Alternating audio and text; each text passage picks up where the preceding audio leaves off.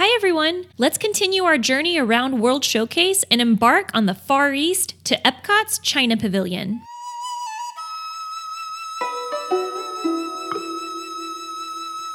Today we're going to see the top three authentic Chinese details in the China Pavilion. First is the Gate of the Golden Sun, found off the main World Showcase walkway.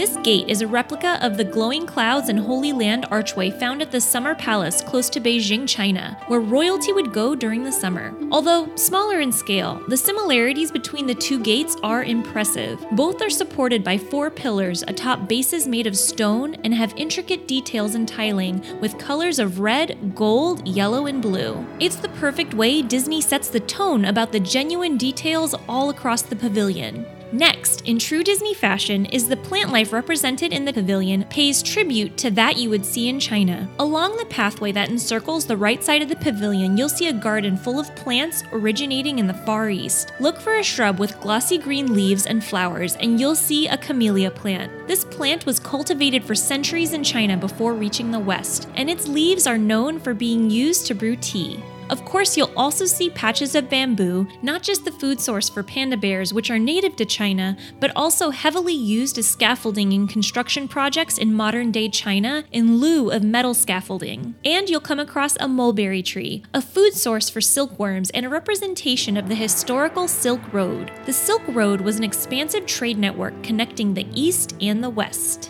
Finally, our last stop on our short journey today will be the central icon of the pavilion, the replica of the Hall of Prayer for Good Harvests found at the Temple of Heaven in Beijing, a complex representing the connection of heaven and earth. The similarities between the two structures are super impressive. Built to one half the scale, both are triple gabled circular buildings with incredibly detailed tile work, silkscreened to exactly replicate the original. Even the carved piece of marble centered in the staircase was inspired by the real hall. Although the interiors do vary, cultural Chinese elements are still present at Disney. 12 columns within the rotunda as you first walk in represent the 12 year cycle of the Chinese calendar.